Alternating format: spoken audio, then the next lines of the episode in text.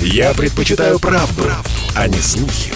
Поэтому я слушаю Радио КП. И тебе рекомендую. Был бы повод. Здравствуйте, я Михаил Антонов, и эта программа «Был бы повод». 5 сентября на календаре и рассказ о событиях, которые происходили в этот день, но в разные годы, ждет вас в сегодняшней передаче.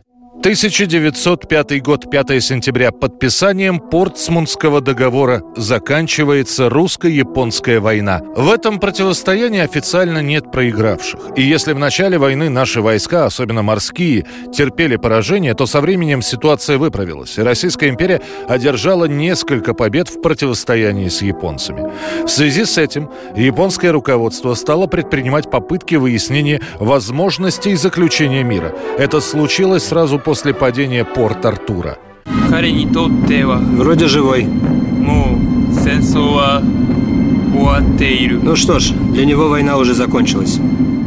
Японцы решились заручиться поддержкой американцев – от лица русских выступает Франция.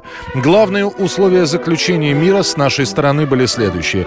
Разговор о прекращении войны можно вести только в том случае, если Япония исключит из своих требований пункты об уплате контрибуций и перестанет претендовать на российские территории. Подписание договора происходит на нейтральной территории в США, в Портсмунде. Отсюда и название договора – Портсмундский. Сам документ содержит 15 пунктов пунктов и два дополнения. Согласно подписанному пакту, Россия признает Корею сферой японского влияния. Россия уступает Японии юг Сахалина от 50-й параллели и все прилегающие к последней острова. Договор закреплял только коммерческое использование маньчжурских дорог обоими сторонами. Никаких передвижений войск или техники. Также страны договорились об обмене военнопленными. Этот мирный договор был более близок к российским требованиям, чем к японским. В связи с этим в некоторых городах страны восходящего солнца вспыхивают беспорядки. Сплотиться ради защиты Японии. Пресечь произвол России.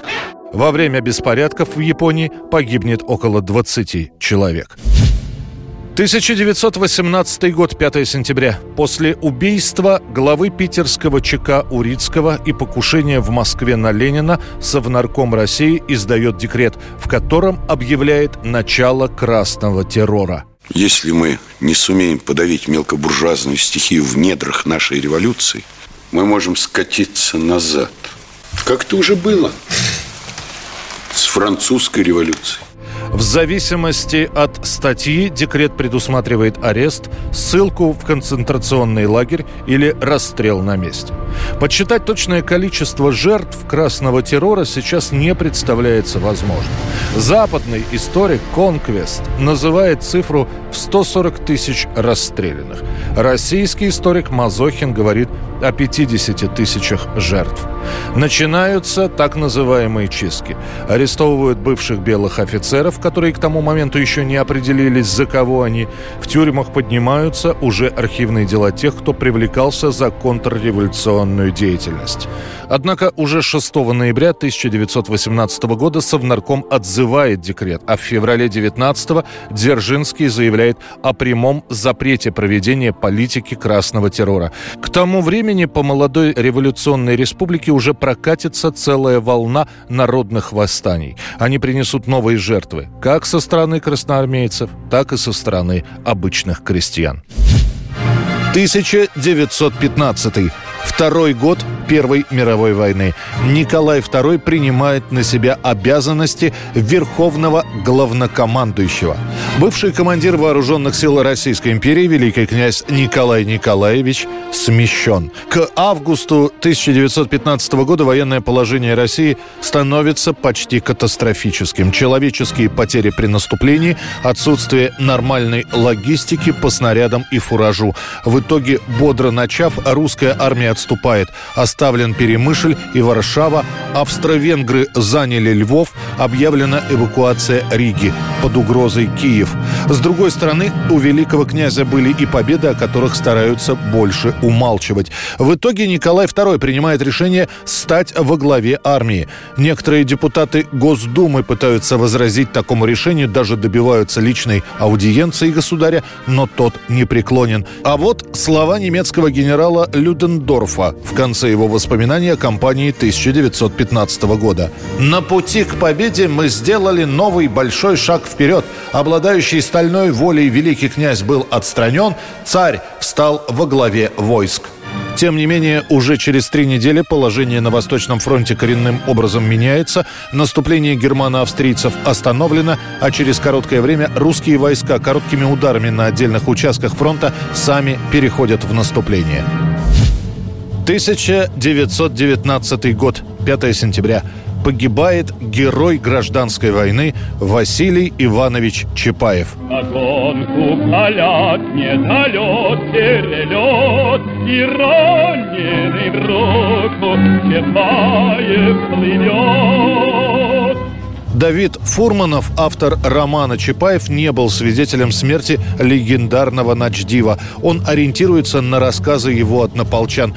По их словам, после того, как на Льбищенск, где был расположен отряд Чапаева, нападают белые, начинается паника.